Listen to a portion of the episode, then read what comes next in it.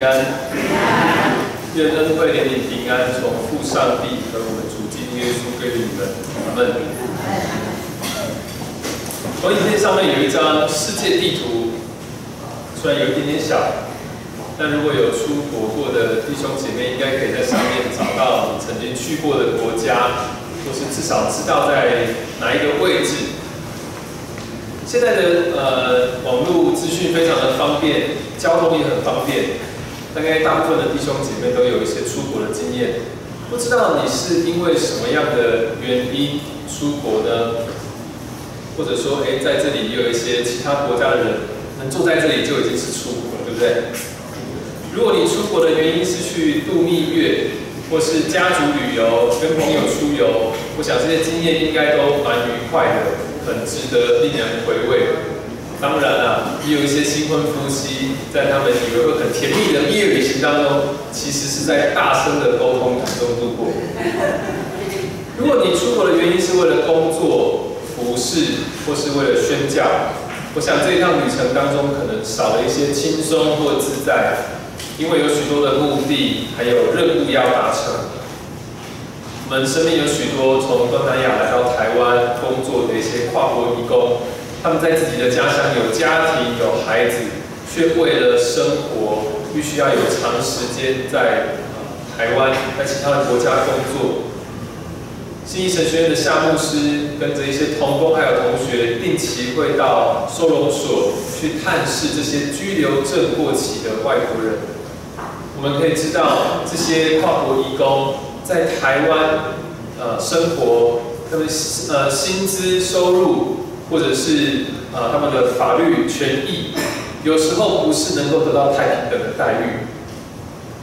不过，除了刚刚提到的几种出国的原因以外，我想有一种非常非常特殊的出国原因，可能是大家都不太有机会经历到的。那是什么呢？就是为了要逃难而离开自己的国家，来到一个陌生的国度里面。现在的欧洲就聚集了非常多的难民，对不对？大家从新闻、从网络、报章媒体都可以看到，这些难民他们自己的国家发生的战乱、危机，影响他们的生命，他们必须冒着风险，偷渡出国。如果他们很顺利的可以在偷渡的过程当中活下来，他们才能来到这个可以提供政治庇护的国家。但是到这个国家要怎么样生活下去呢？可能又是一个不知道的未来，在我们的身边或是我们的家人当中，也许也有一些长辈们是在民国三十八年跟着国民政府来到台湾，一个完全陌生、不熟悉的地方，在当时这么一个身处变迁的年代当中，这样的生活实在不太容易吧。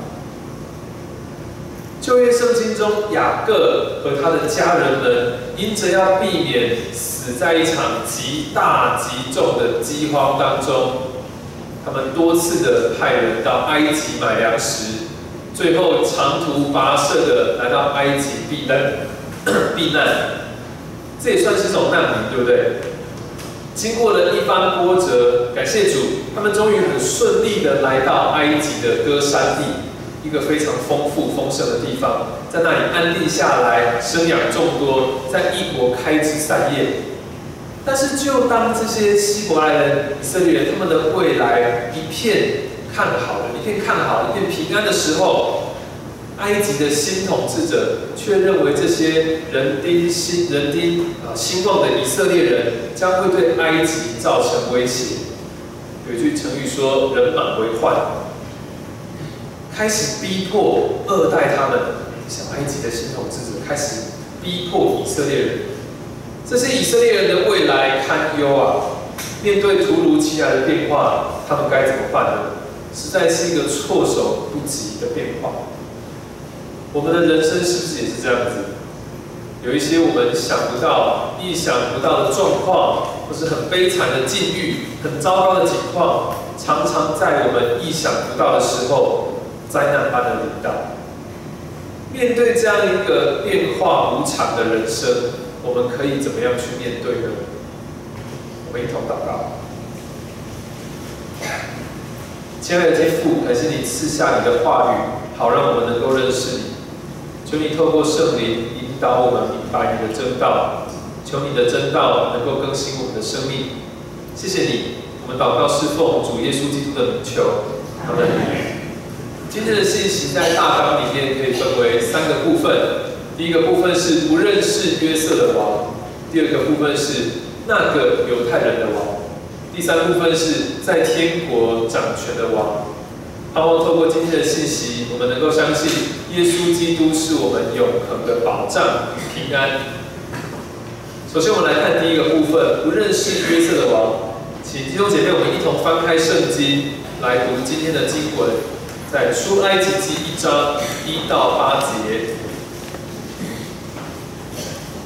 出埃及记一章一到八节，在旧约圣经六十九页。如果你旁边的弟兄姐妹还没有找到，你也可以协助他一下。翻到时候，我们先一同来念前半段一到五节。请以色列的众子各带家眷和雅各一同来到埃及，他们的名字记在下面。有流变、西缅、利位、犹大、以撒加、西布人、便雅悯、但、拿弗他利、加德、亚瑟，凡从雅各而生的，共有七十人。约瑟已经在埃及。好，先念到这边。这段经文的主角是谁呢？色列的粽子，对不对？是粽子哦，明天才是端午节哦。这指的是雅各所生的儿子们，还有他们的后裔。在这里陆续提到了好多个人的名字，对不对？从流变到亚瑟，有几个人？十一个，十一个雅各的儿子。后面经文又提到了一个人是谁？约瑟。约瑟已经在埃及了。这是在说明雅各和他的家人之所以可以来到埃及避难。能够这么的安全，完全是因为上帝先带领了约瑟来到埃及。上帝带领了约瑟的一生，让埃让约瑟经历了很辛苦的前半生之后，能够在埃及成为雅各家的救赎，还有帮助者。我想，可能大部分的人对约瑟的一生的故事都蛮清楚的，知道他的一生非常的不顺遂。我们还是用一点点的时间来回顾一下他的人生中发生了什么样的事情。约瑟的父亲雅各有两个妻子，两个妾。约瑟是雅各他的父亲最宠爱的妻子，谁？拉杰所生的孩子。可想而知，这个孩子是不是一定是一个被父亲宠爱、极其加倍疼爱的，对吗？所以这引起他的哥哥们非常大的嫉妒，引起了一些纷争。特别这个约瑟也只被他的父亲宠爱，也被上帝呃拣选，在他身上有一个奇妙的计划。约瑟做了一个梦，那个梦是什么呢？是未来有一天，他的哥哥们还有他的父母们，居然要向他下拜。哇，这是一个什么梦啊？他的哥哥们认为这个太荒谬无比了，你怎么可以做这种梦？这引起了他的兄弟们对他更大的憎恨，还有嫉妒。终于，哥哥们逮到机会，把他卖给以实玛利的商人做奴隶，然后告诉他们的爸爸雅各说：“你最爱的儿子已经死掉了。”那人生中遭遇这么大不幸的一个约瑟，但是神还是与他同在，他的一切都蒙神赐福。他虽然成为了奴隶，但是他来到埃及的护卫长的家里，来做一个奴隶。因为神已使他一切都顺利，他居然成为了这个家中的总管。好景不长，我们知道约瑟的主呃主人的妻子诱惑他，逼迫他行淫乱。约瑟也因为拒绝了这样的试探，被呃关到监狱里面。即使在监狱里面，他还是因为得到神的保守，顺利的成为这个监狱的管理干部。也因为依靠神来替人解梦，也解了法老的梦，知道怎么样在一个即将要到来的饥荒当中储存粮食，以拯救这个国家。然后被埃及法老任命为一个一人之下、万人之上的宰相。这也是约瑟为什么有一个权柄，可以让他的家族来到埃及，并使这些族人可以在埃及得到很好的庇佑。约瑟的一生实在不太顺利哦，但是神总是帮他度过一个一个的难关，一个一个的困境。即使他遇到了那些背叛他、出卖他的哥哥们，他还愿意饶恕他们，而且将整个事情的发生都归荣耀与神，说这个是神奇妙的带领，是神救赎的计划。一个成为上帝救赎以色列人的英雄。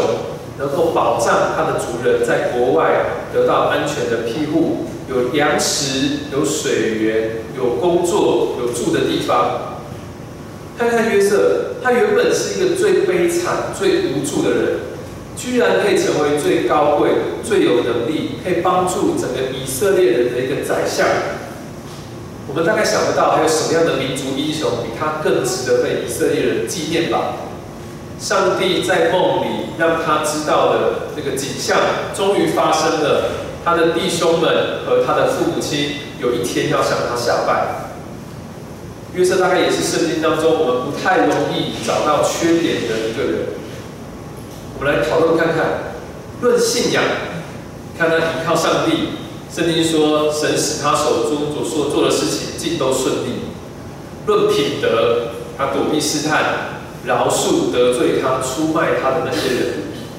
论工作能力，他从奴隶做到家族的总管，被关到监狱还可以变成管理干部。我相信他也是一个非常有能力的宰相。论恩赐，问一下大家，在场我们有人会解梦吗？他不止解梦，他还可以说出法老王梦到的梦是什么。这种。人在我们的生活当中出现的话，我们应该称为他人生胜利组，对不对？你的生活中有没有这种人生胜利组？好像再大的困难、再艰困的环境都打不倒他，反而成为他迈向成功的基石。这也很像我们在卡通或电影里面看到的什么主角，对不对？电影或卡通的主角会死吗？不太会吧。这些主角好像都有一种主角威能哎，奇怪，怎么受伤就是还可以站起来，怎么打都打不死，以为死了又其实没死，一出就是出绝招，对吗？但是这样一个看似拥有一切，好像什么都很完美的约瑟，他带来的保护却是非常的有限，他带来的保障终于还是有一天失去了。发生什么事情呢？我们继续来看经文的后半段。我们来看经文的六到八节，我们一起来念：请约瑟和他的弟兄并那一代的人都死了。以色列人生养众多，并且繁茂，极其强盛，满了那地。有不认识约瑟的新王起来，治理埃及。好，念到这里好像意犹未尽，对不对？待会就知道后面发生什么事情。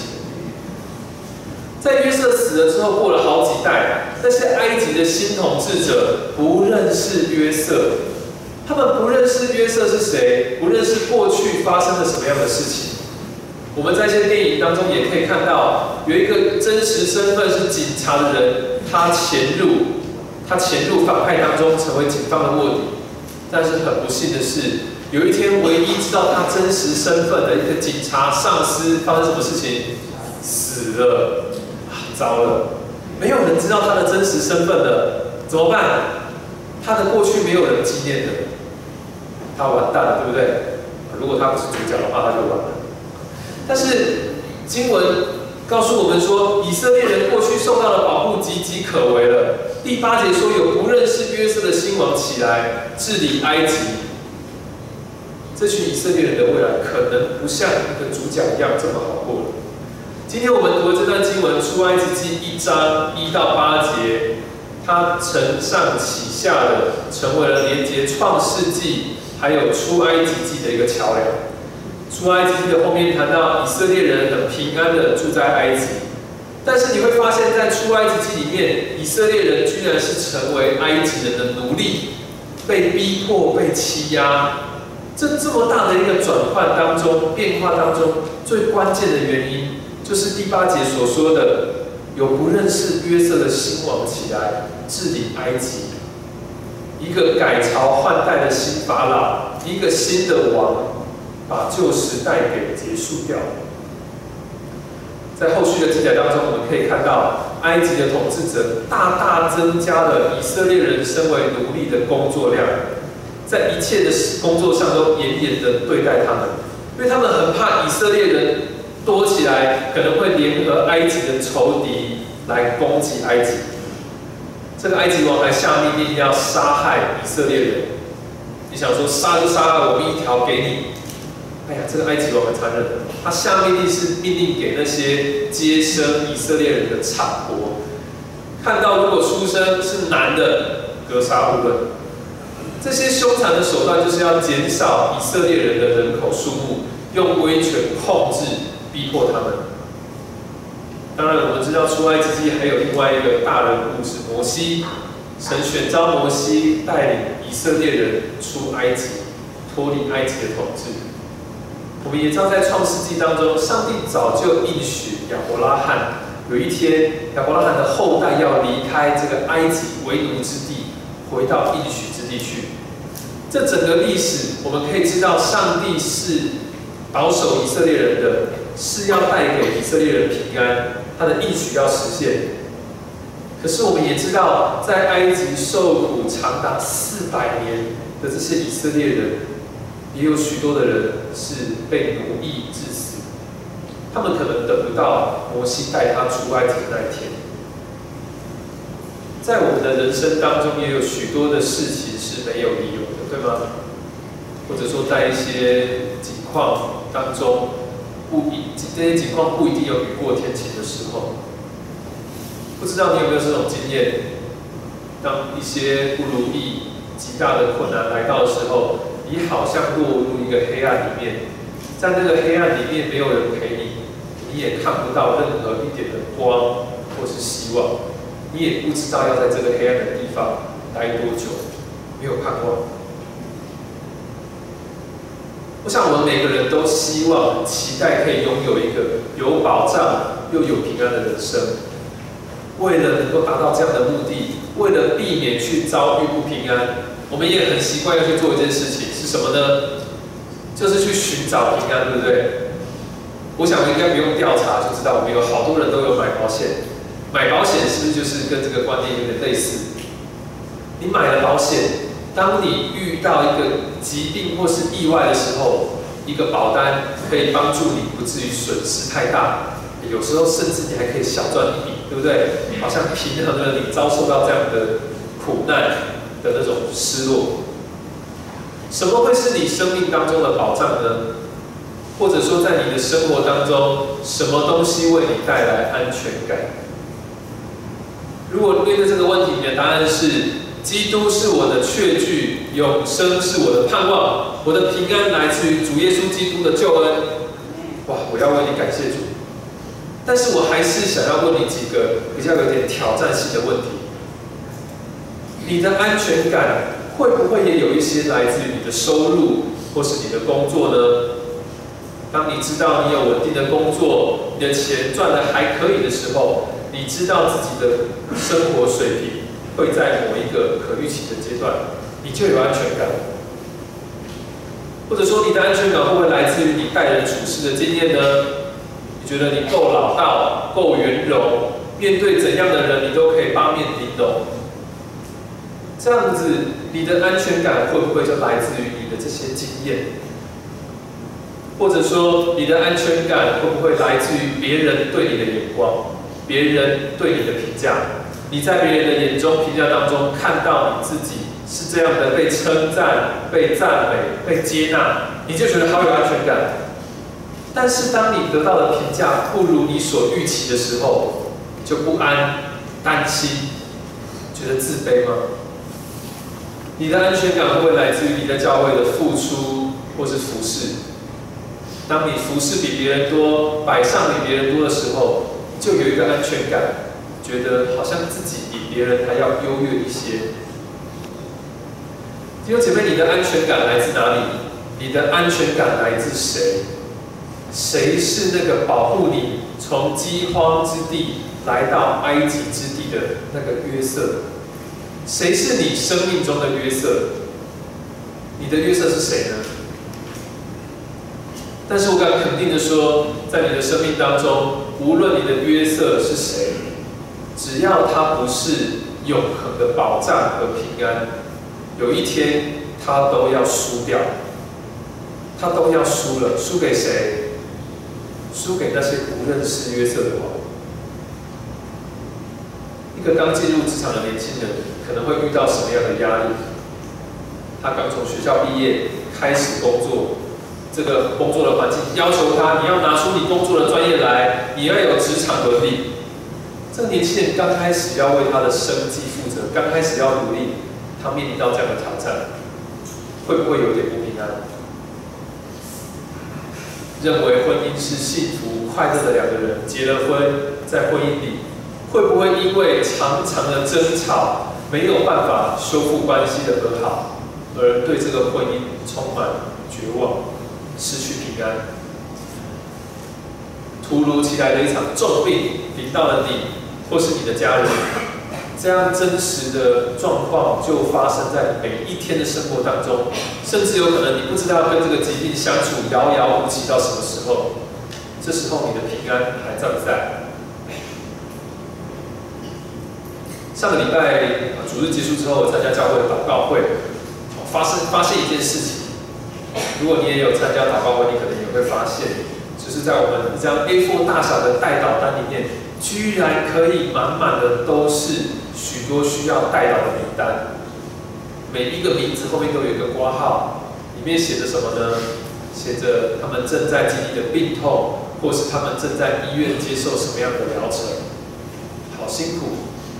我在里面看到的许多名字，都不是我在教会当中会遇到的人。所以，其实我们今天可以来这里聚会，我们应该也要纪念，也要为那些没有办法来到我们当中的弟兄姐妹代祷。特别有的因为疾病，可能躺在床上的时间，比能够自由行走的时间还要来得多。除了病痛之外，死亡更是一个我们无法理解的事情，对吗？一旦死亡临到，我们与这个死去的人的关系就断绝了，不再有机会见面，不再有机会改变。这时候，你心里的平安还健在吗？去年十月十六号，礼拜天，从明光堂实习结束，回到新竹的新神学院，刚回到我家就接到电话，是我妈妈打来的。她说：“爸爸呃陷入昏迷了。”现在救护车上面，医生研判应该是脑溢血。我当下挂上电话，只匆匆的跟我的妻子心柔交代了几句话，就马上开车赶往宜兰。大家也知道，礼拜天傍晚或晚上的时间，就是车潮非常多的时候，我就在高速公路上开着警示灯，一路超车，走路间按喇叭，哎，一个人在车上很孤单。边掉眼泪边哭喊说：“主啊，求你不要接走我的父亲，求你让他恢复健康。”但是事情没有发，事情的发展没有任何的惊喜了。我的父亲不像电影中的主角可以死里逃生，也不像圣经里那些被耶稣基督医治的人，面对这么突如其来的一个状况，死亡很快的就在三天后来到。当然，上帝的恩手没有离开，在这当中，我们也经历到，全家都经历到上帝的恩典丰富的带领。可是死亡也真的非常真实，对不对？非常非常的真实，带来很深的悲伤，还有失望，也有内疚在里面。死亡来了，死亡夺走一切的东西，它带来了这个结束，它结束我父亲的生命。结束我与父亲亲子关系的经历，结束我可以再孝敬他的机会。他夺走一切了。如果你也经历过这样死亡的伤痛，我想你非常能够理解这种哀伤是多么的深沉。我们每一个人都很想要拥有一个有保障、有平安的人生。为了避免遭遇这样的不平安，我们真的很习惯要去寻找平安的。那些被我们相信能够带给我们依靠、带来平安的约瑟，一定是我们很相信的。所以我们才会用行动表达我们的信心，对吗？我相信你可以成为我的约瑟，我相信你可以带给我保障，带给我平安。我相信我找到了一个很好的约瑟，很棒的约瑟。可是问题在于，真的是这样子吗？我们所寻求的平安、安全感，真的是来自于一个不被撼动的约瑟吗？或是说，当我们所得来的平安受到威胁的时候，是不是就显示出我们所依靠这个约瑟，不是能够给我们真正平安的一个源头？它能够给我们、给你真正的平安吗？我们会不会把我们相信的对象搞错了？我们会不会信错？马丁路德在《论善功》这本著作当中谈到十诫的第一诫：除了我以外，你不可有别的神。他把上帝的意思定义为：因为只有他是神，所以我们应该唯独相信、信靠、依赖他，而且不去信靠、依赖别的。事实也是如此，对不对？如果我们不去信靠这位创造主上帝，我们所信靠的就是其他的受造之物。但是我们好像总是无法呃无法总是这样去信靠上帝，尤其我们基督徒还是会遭遇患难呢。有时候甚至基督徒遭遇的患难比非基督徒还要多哎。那这样子，我是不是去信靠其他的比较好呢？有很多东西会带给我们平安，对吗？当你比较有钱的时候，当你比较有权势的时候，当你长得比较帅、比较漂亮的时候，当你有品格、好品格的时候，你是不是会比较有安全感？或者说，有一些价值观告诉我们，我们只要略施手段，就可以得到社会当中比较优优势的地位。这些都会带给我们一些安全感。我们为什么要信上帝？信靠上帝真的是正确的吗？我们在心里头会不会这样子问上帝？上帝啊，你真的明白我受的苦吗？上帝啊，为什么你给我的这些遭遇都不是我想要的嘞？上帝啊，我当耶稣基督的门徒真的有比较好吗？真的吗？上帝啊，你真的是爱我的吗？这些问题会不会有答案？我们来找答案。我们来从耶稣基督道成肉身来找答案。那位耶稣基督是谁呢？就是被称为那个犹太人的王。首先，耶稣基督可以体会我们失去平安、失去盼望的经历，因为他实际的经历过。他虽然是一位神，但是他成为和你我一样一个肉身的人，来到这个世界上。但不一样的是，他不需要像我们还要去找平安，找一个可以保护我们的约瑟，因为他本身就是尊贵的王，他是上帝的儿子，他有一切超乎一切的权柄。但是这个货真价实的君王，居然来到了这个地上，遭受到的是他不该得到的那些羞辱。他没有被尊荣，他没有被荣耀。他被自己的门徒出卖，被污蔑，被羞辱，被嘲笑。他落在罗马帝国的巡抚比拉多的手中，准备要被钉上十字架了。他要被处刑的，那是当代一个最羞辱、最残忍的刑罚。众人说他是犹太人的王，真的认为他是王吗？才不是，他们在讽刺他。你说你是王啊？你根本谁都不是吧？你怎么会认为你是王呢？你别开玩笑了。在约翰福音十九章这样说：兵丁用编辑、用荆棘编成冠冕戴在他的头上，让他穿上紫袍，用哀金他说：“恭喜呀，犹太人的王啊！”但是讲完话之后是用手打他。耶稣出来，带着荆棘的冠冕，穿着紫袍。祭司长的那些差役看到的是对他喊叫着说：“定他十字架，定他十字架。”一个王哎，却是这样被当众的羞辱鞭打。耶稣基督的君王身份被蹂躏，踩在地上，完全羞辱了。他还不止遭受到这些羞辱，他最后真的死在了石架上。天父上帝容许基督耶稣的生命被夺走了。你知道耶稣基督在石架上失去了什么吗？不只是这些荣耀尊严，他失去了生命，他也失去了天父上帝他的关系，他与天父上帝的关系隔绝了。身为神的第二个位格，他真真实实的死掉了。我们可能很难想象一个很高贵、很荣耀、人所不能及的、人所不能及的上帝，一个神居然经历羞辱之后被死亡给征服了。我们有谁受的羞辱会比耶稣基督受到的还大呢？我们有谁受到的威胁会比他还多呢？或者可以这样说，在场的各位，我们都还没有经历过死亡，对吧？当你失去平安、失去保障，甚至要被死亡给威胁的时候，耶稣基督真的完全了解你在当中所遭受到的害怕，还有那种恐惧跟惊慌。一个神可以真正的了解你，你觉得这件事情重不重要？一个神真的了解你，真的有这么重要吗？在我进到西医神学院。读书之前，我是一个高中老师。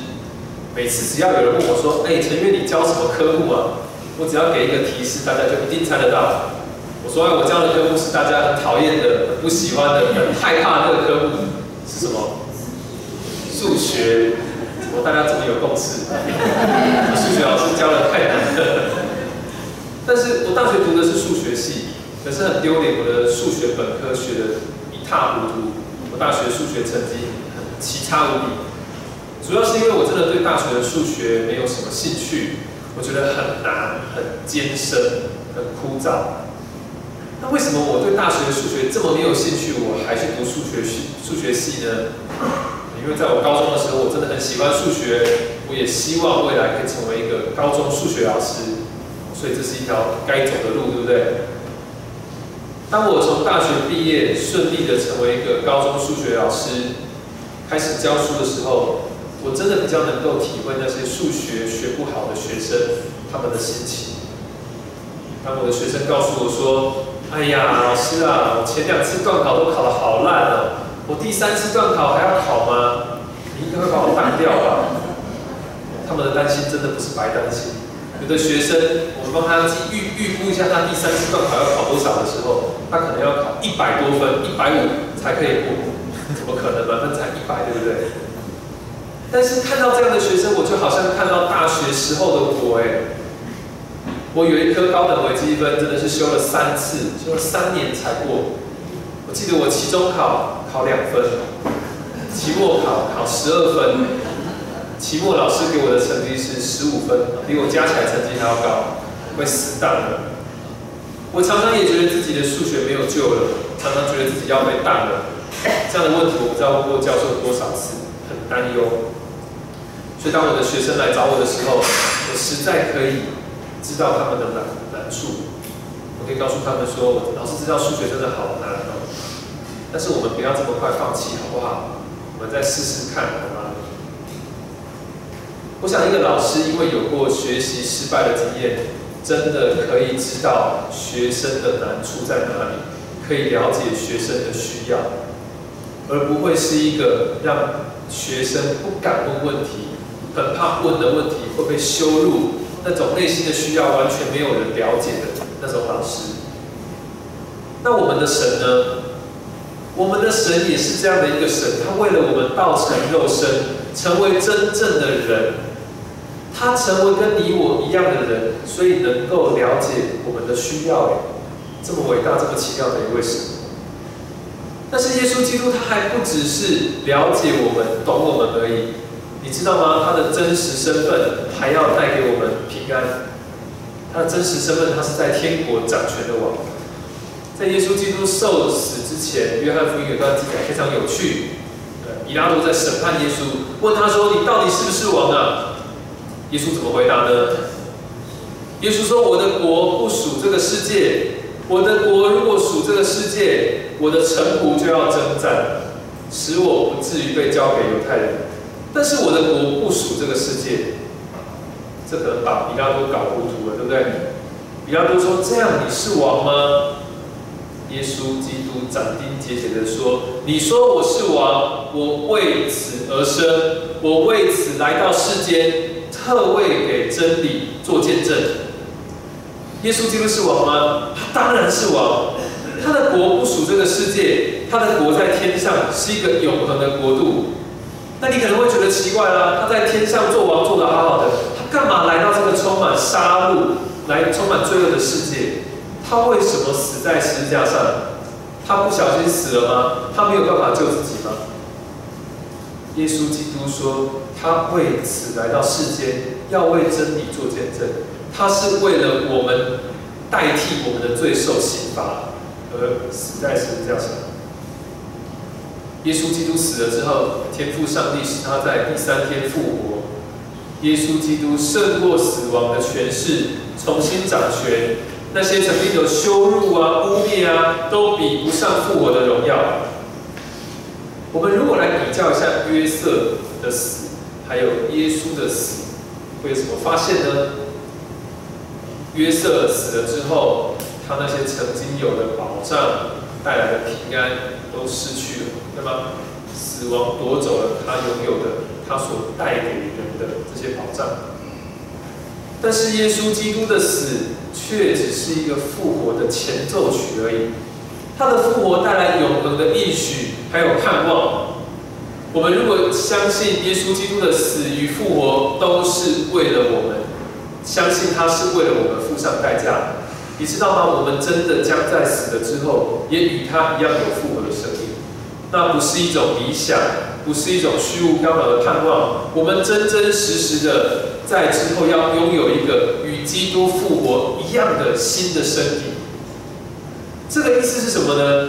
意思是死亡无死亡无法终止我们在基督耶稣里面的真实的生命，永恒的生命。我再说一次，死亡不止无法使我们绝望，它也无法终止我们在基督耶稣里面永恒的生命。基督耶稣的复活要带给我们永恒的保障和平安。这种永恒，我们没有人可以知道，我们没有人可以体会过，那是什么样的永恒？在这个世界上，没有什么是永恒的，对吗？只有它是永恒。在你的生命中，你相信什么呢？谁是能够给你平安、给你安全感的约瑟？你所拥有的平安是哪一种？是面对死亡的时候不堪一击的平安吗？还是？即使面临死亡，你仍然有盼望，仍然有希望的那种全然永恒的平安。你拥有的是什么的平安？这个其实完全与你做了哪些事情，你有多好的表现无关，只单单在于你相信的对象是谁。著名的牧师 Timothy Keller 在他的新书《被定时价的王》当中提到说：“当我们决定要做自己的中心，做自己的王，我们其他的一切就都崩溃瓦解了。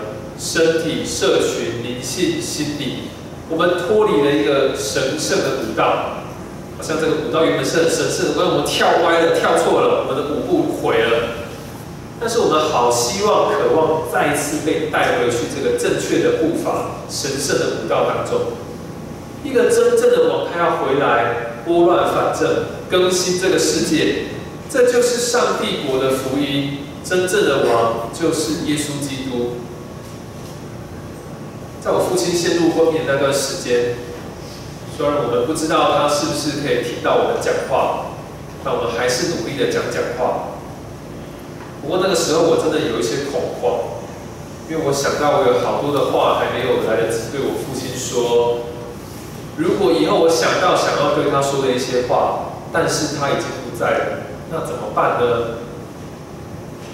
我实在感谢主，那时候有一股真实的平安在我心中，我向神做了一个祷告，我说：“主啊，我来不及对父亲说的话，我就对你说；我来不及对父亲做的事情，我就做在别人身上。你是永恒的，从神而来的信心还有盼望，延续了我对父亲的未尽之事，带我超越了那种死亡。”带给我和我父亲中间的一种关系的破坏。今天是今年教会年复活节期的第七主日，也是最后一个主日。为什么复活节这么值得庆祝？还有一个复活节期呀，五十天呢？为什么要这样庆祝？你会庆祝一个人的生日五十天吗？恐怕不会吧。你会为了一件事情庆祝五十天吗？可能很少吧。那为什么我们庆祝耶稣复活要用复活节期来庆祝？因为耶稣基督的复活不是他一个人的事情，不是某个人出生他自己的事情而已。耶稣基督的复活与我们每个人都有关，与你有关。而且在你还不认识他的时候，他就决定要为你死，为你复活。我们今天唱的诗歌《耶稣他活着》里面有一句歌词提到：“他破除罪恶咒诅，我们已得完全自由。”是的，他是为了你。让你得到完全的自由。我们知道耶稣基督他复活了，在四十天之后也升天了。刚刚在带敬拜的时候，刘长老有说，上礼拜四就是耶稣升天节。耶稣升天了之后，他仍然透过设立圣餐当中的应许，他说：“这是我的身体，这是我的血。”所以，我们每一次在领受圣餐的时候，不是只有吃那个饼跟杯而已，我们真实的是在领受耶稣基督的真身体，还有他的宝血。这是多么的宝贵啊！耶稣基督不是在两千多年前诞生的那个时候道成肉身而已，他也每一次在我们领受圣餐的时候，真实的道成肉身的与我们同在，他带来的真是一个永恒的保障和平安。当我们遇到生命中的风浪的时候，弟兄姐妹们，到底谁是你的约瑟？你的约瑟又曾经被哪些不认识约瑟的王给击倒了呢？你会不会有时候在一些处境里面很无助、很灰心的问自己说：“哎呀，到底谁是这一次的王呢？谁掌管我的喜乐跟平安？谁要夺走他们呢？这一次又是谁要做？”轮到谁了？是谁啊？告诉我吧。有时候你也不知道自己在问谁。但是耶稣基督为你复活了。耶稣基督要成为你生命的主人，他要在你的生命当中掌权做王。他也邀请你成为他天国的一份子，与他一同在天国享受永恒的生命。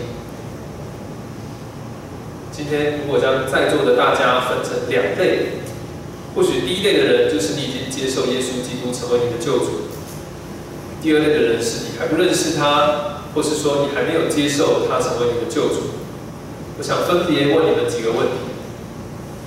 首先，如果你已经接受耶稣基督成为你的救主，那我要恭喜你，因为你确实真真实实的已经与他同在天国，将要享受。那未来极美好的福分是永恒的盼望，但是基督耶稣仍然不断的要邀请你，在你存有生命气息的每一天，不断的以信心来信靠他，不断的来经历跟他更深的关系，而不是只有领到一张天国的门票，认为这样就够了。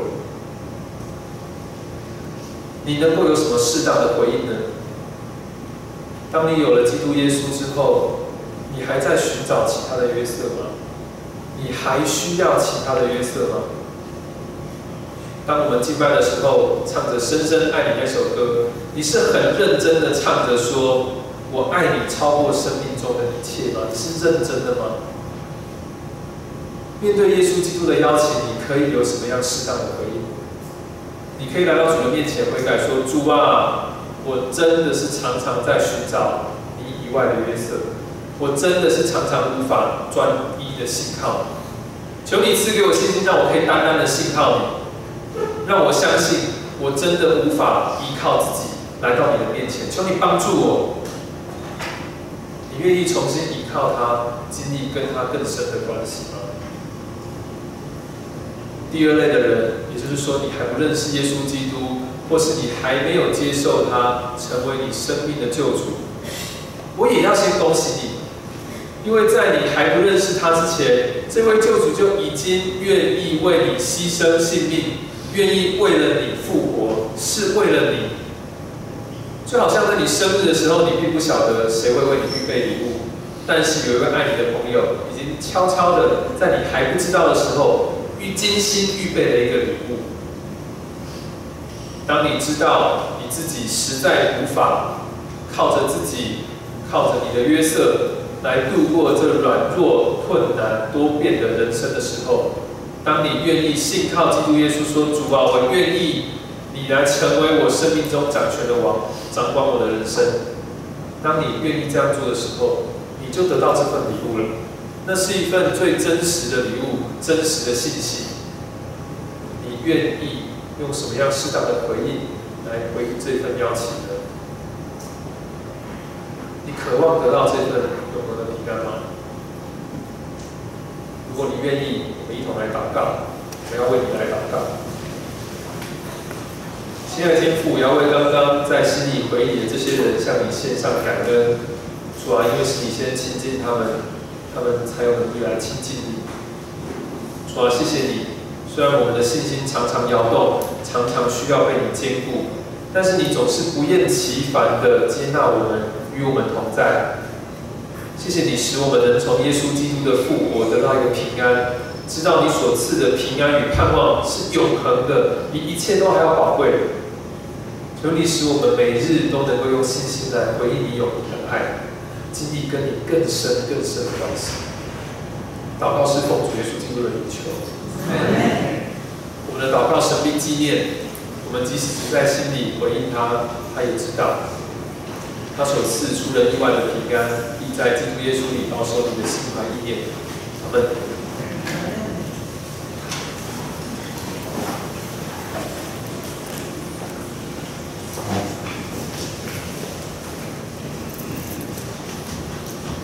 我们同站立，我们来唱颂读诗。